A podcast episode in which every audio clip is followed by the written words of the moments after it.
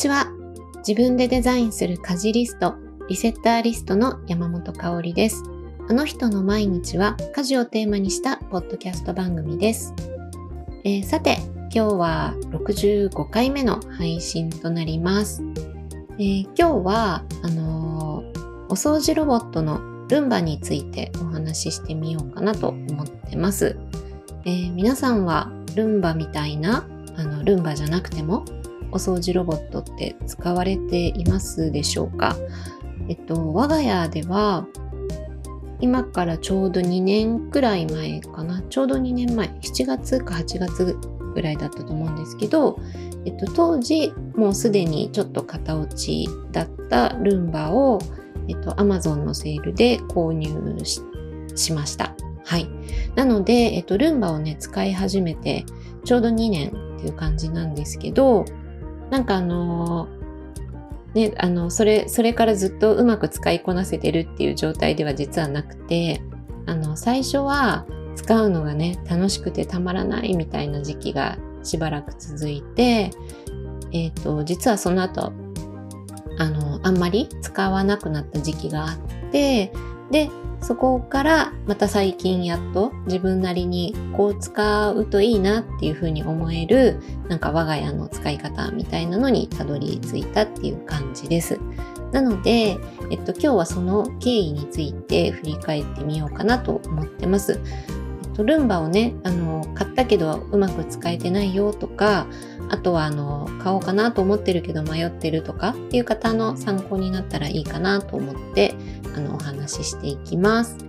えー、ルンバ自体はね、あの、いいところはもう山ほどあるし、あの、まあ、それは皆さんご存知だと思うので、そこはちょっと、えっ、ー、と、省きますけれども、あの、私があんまりね、使わなくなった時期に感じていたデメリットというか気になってたことを、えっと、ちょっと振り返って考えてみたんですけど、えっと、3つあるかなと思ってて、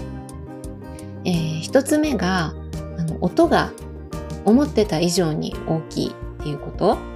で2つ目が意外と時間がかかるっていうこと。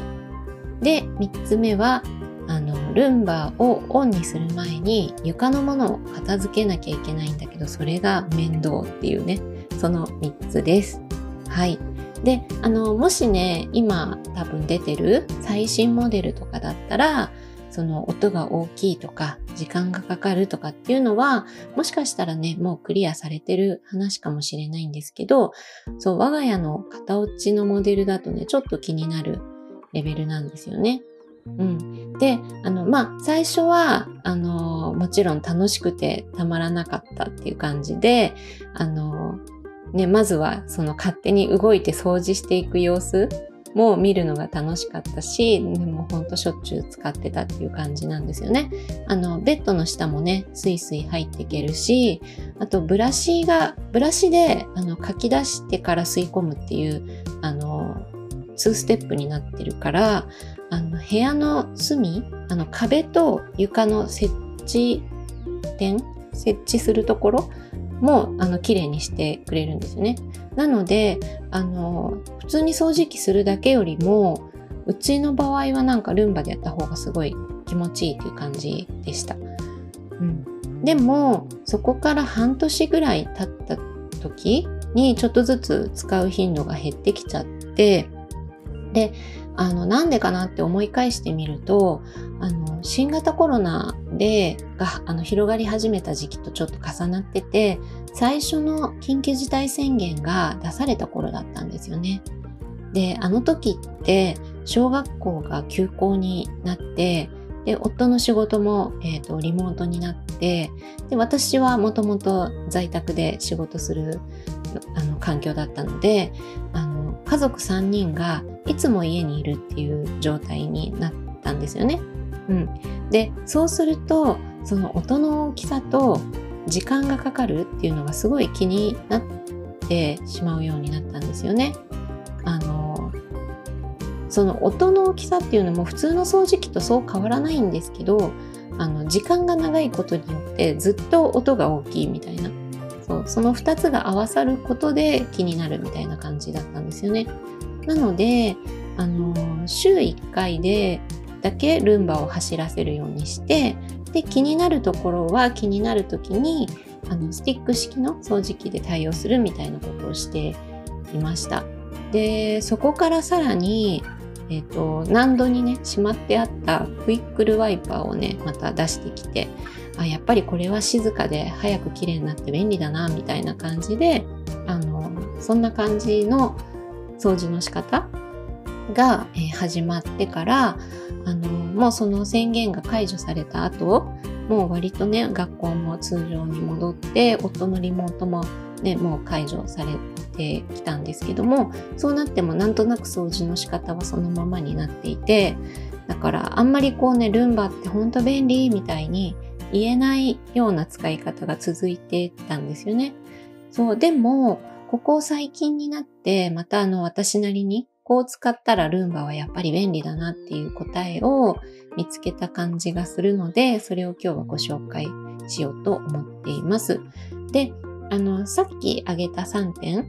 についての、えっと、デメリットへの対策をちょっと紹介一つずつしていこうと思うんですけども、えっと、一つ目の、えー、音が大きいっていう問題だったんですけども、これはあのヘッドホンで、えっと、対応しています。あの少し前の、えっ、と、いつだったかな ?7 月の下旬？か今月の、ん？違う、いつだったかな ?7 月の頭ぐらいかな？に、えっ、と、配信した、えー、おすすめポッドキャストを紹介する回があったんですけども、その時もちょっと最後の方で、えっ、ー、と、紹介したんですが、あの、ランニング用に購入した骨伝導式のヘッドホン、アフターショックスっていうのがすごく家事する時にも便利ですよっていう話をしたんですけど、これはやっぱりすごい便利で、あの、ルンバの大きな音も、これをあの活用することで割とあのクリアできています。さすがに、あの、すごい近くにルンバが来ると聞こえづらくなるんですけど、あの、ちょっと離れてるくらいだったら、まあ問題なく音楽とか音声も聞こえるので、えっ、ー、と、それをあのつけながら家事をやっているとそんなに気にならないなっていう感じになっています。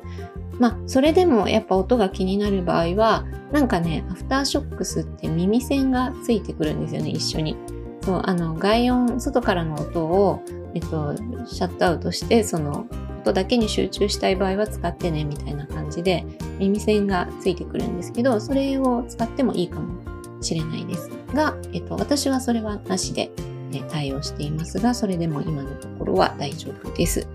はい。で、えっと、2番目の時間がかかるっていうところなんですけど、これは、あの、他の家事をもうやりながら同時進行でルンバをオンにするっていう風に変えたら、なんか、あの、うん、大丈夫になりました。なんか今までは他の家事を全部終わらせて、最後にルンバをオンにして仕事始めるとか、なんか同時でやってなかったんですよね。なんか音もうるさいしと思って。でも、あのルンバが動いてるのを気にしないで他の家事も同時進行で取り組むようにしたらなんかあの自分の他の家事をやってる間にルンバも動いてくれててまあ似たような感じの時間帯で一緒に終われるみたいな。うん、なんかその同時進行にしたことによってなんか時間がかかるっていうのが気にならなくなったっていうのがあります。えっ、ー、と、タイミングとしては、えーと、今はね、ちょっと夏休みなのでイレギュラーなんですけども、えっ、ー、と、子供の夏休みとかがない通常の時期は、あの、娘が登校した後にすぐにオンにして、で、他の家事を同時進行で進めるっていう感じにしています。はい。で、え、ー、と、3つ目の床のものを片付けるのが面倒っていう話なんですけども、なんかあの、これはね、あの、ルンバユーザーなら一度は悩んだことがあると思うんですけどもこれはあの片付けるのを週1回だけにしてあとはもう片付けないでオンにしちゃうっていう風なルールにしてあのクリアしました。なんかあのルンバってそのオンにする前にスイッチ入れる前にルンバが走りやすい状態にするために床のものをね、どけてあげないといけないとか、コードがあの巻き込まれちゃうと動けなくなったりエラーを起こしたりするので、床を、えっと、きれいにしないといけないんですね。きれいっていうのはその物、ぶつからないように障害物を取り除くっていう作業があるんですけど、これがね、なかなかやっぱ面倒なんですよね。そう。で、あの、そこで、あの、床のものを、その、毎日片付けて走らせるっていうのはやっぱりすごい面倒で、だから週1回だけみたいになってたんですけども、あの、もう床のものをちゃんと片付けて隅々までルンバが行き渡るように、えー、走らせるのは週1回だけっていうふうに決めたんですよね。うん、であの他の日は特別な片付けっていうのは特にしないでもうそのままルンバをオンにするっていうふうに決めました。うん、でまあそうすると当然あの椅子だったり扇風機だったりえっと、ゴミ箱とかそういうのにぶつかっちゃうんですけどもまあその奥まで綺麗にっていうのはできないんだけど人が動くエリアは十分すっきりするのでなんかそれだけでもすごい楽に綺麗になるのが分かってきたので、えっと、毎回ね床のものをどけなきゃって思うとつい億劫になってルンバ使う頻度が下がっちゃうと思うんですけどまあ、もちろん床に物がたくさん散らばってたらそれはあの上に上げなきゃいけないんだけどその普段設置してあるものを全部どけてみたいな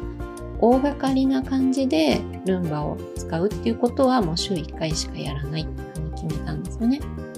うん、だから、えっと、私は週末はあの家事はなるべくやらないみたいな風にしてるので掃除もしないからあの、ルンバを動かすのは基本的には平日だけ。で、平日の1日だけは床のものを、えっと、なるべくこう高い位置に動かしたり、どけたりして、えっと、ちょっと丁寧にルンバを走らせて、で、残りの平日4日は、物は特に、あの、動かさないで、えっと、スイッチオンにする。そう、このルールを適用するようになってから、すごくこうルンバの稼働率が上がって使う頻度がだから上がったんですよね。なので今までよりも気軽にこうルンバを頼れるようになったなっていうふうに思っています。はい。という感じで、えっと、ルンバを導入してから丸2年経つんですけど、なかなかね、うまく使いこなせないなって思ってたんですけど、やっとなんかこう、あ、ルンバ便利、すごいって思えるような感じになってきたかなと思っています。ただね、あの我が家は3階建てで、で、3階はあの1部屋だけしかないので、たまにルンバ持ってきて、あの、オンにして綺麗にしたりするんですけど、1階がちょっと複雑な形をしているので、そこはね、手動で掃除してたりするから、ちょっとまたそのあたりもうまく使えたらいいなと思ってるんですけど、それはちょっと今後の課題だなと思っています。ただ、あのメインであの家族が過ごすのが2階なので、そこはもういつも綺麗にルンバで掃除できてるっていう状態を保てるようになったので、かなり楽に、はい、なりました。ということで、えー、今日は我が家のルンバについての使い方についてお話ししてみました。えー、皆さんはどんな頻度でどういうルールで、えー、お掃除ロボットとかって使われてるでしょうか何かね、工夫されてることとか、あの、こういう風にやってるよとか、かよかったら教えてもらえたら嬉しいです。お便りフォームからお願いします。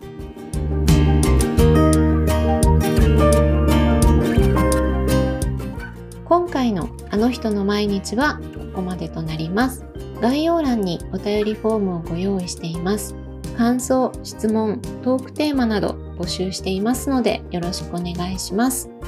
それではまた次回お会いしましょう。山本香里がお届けしました。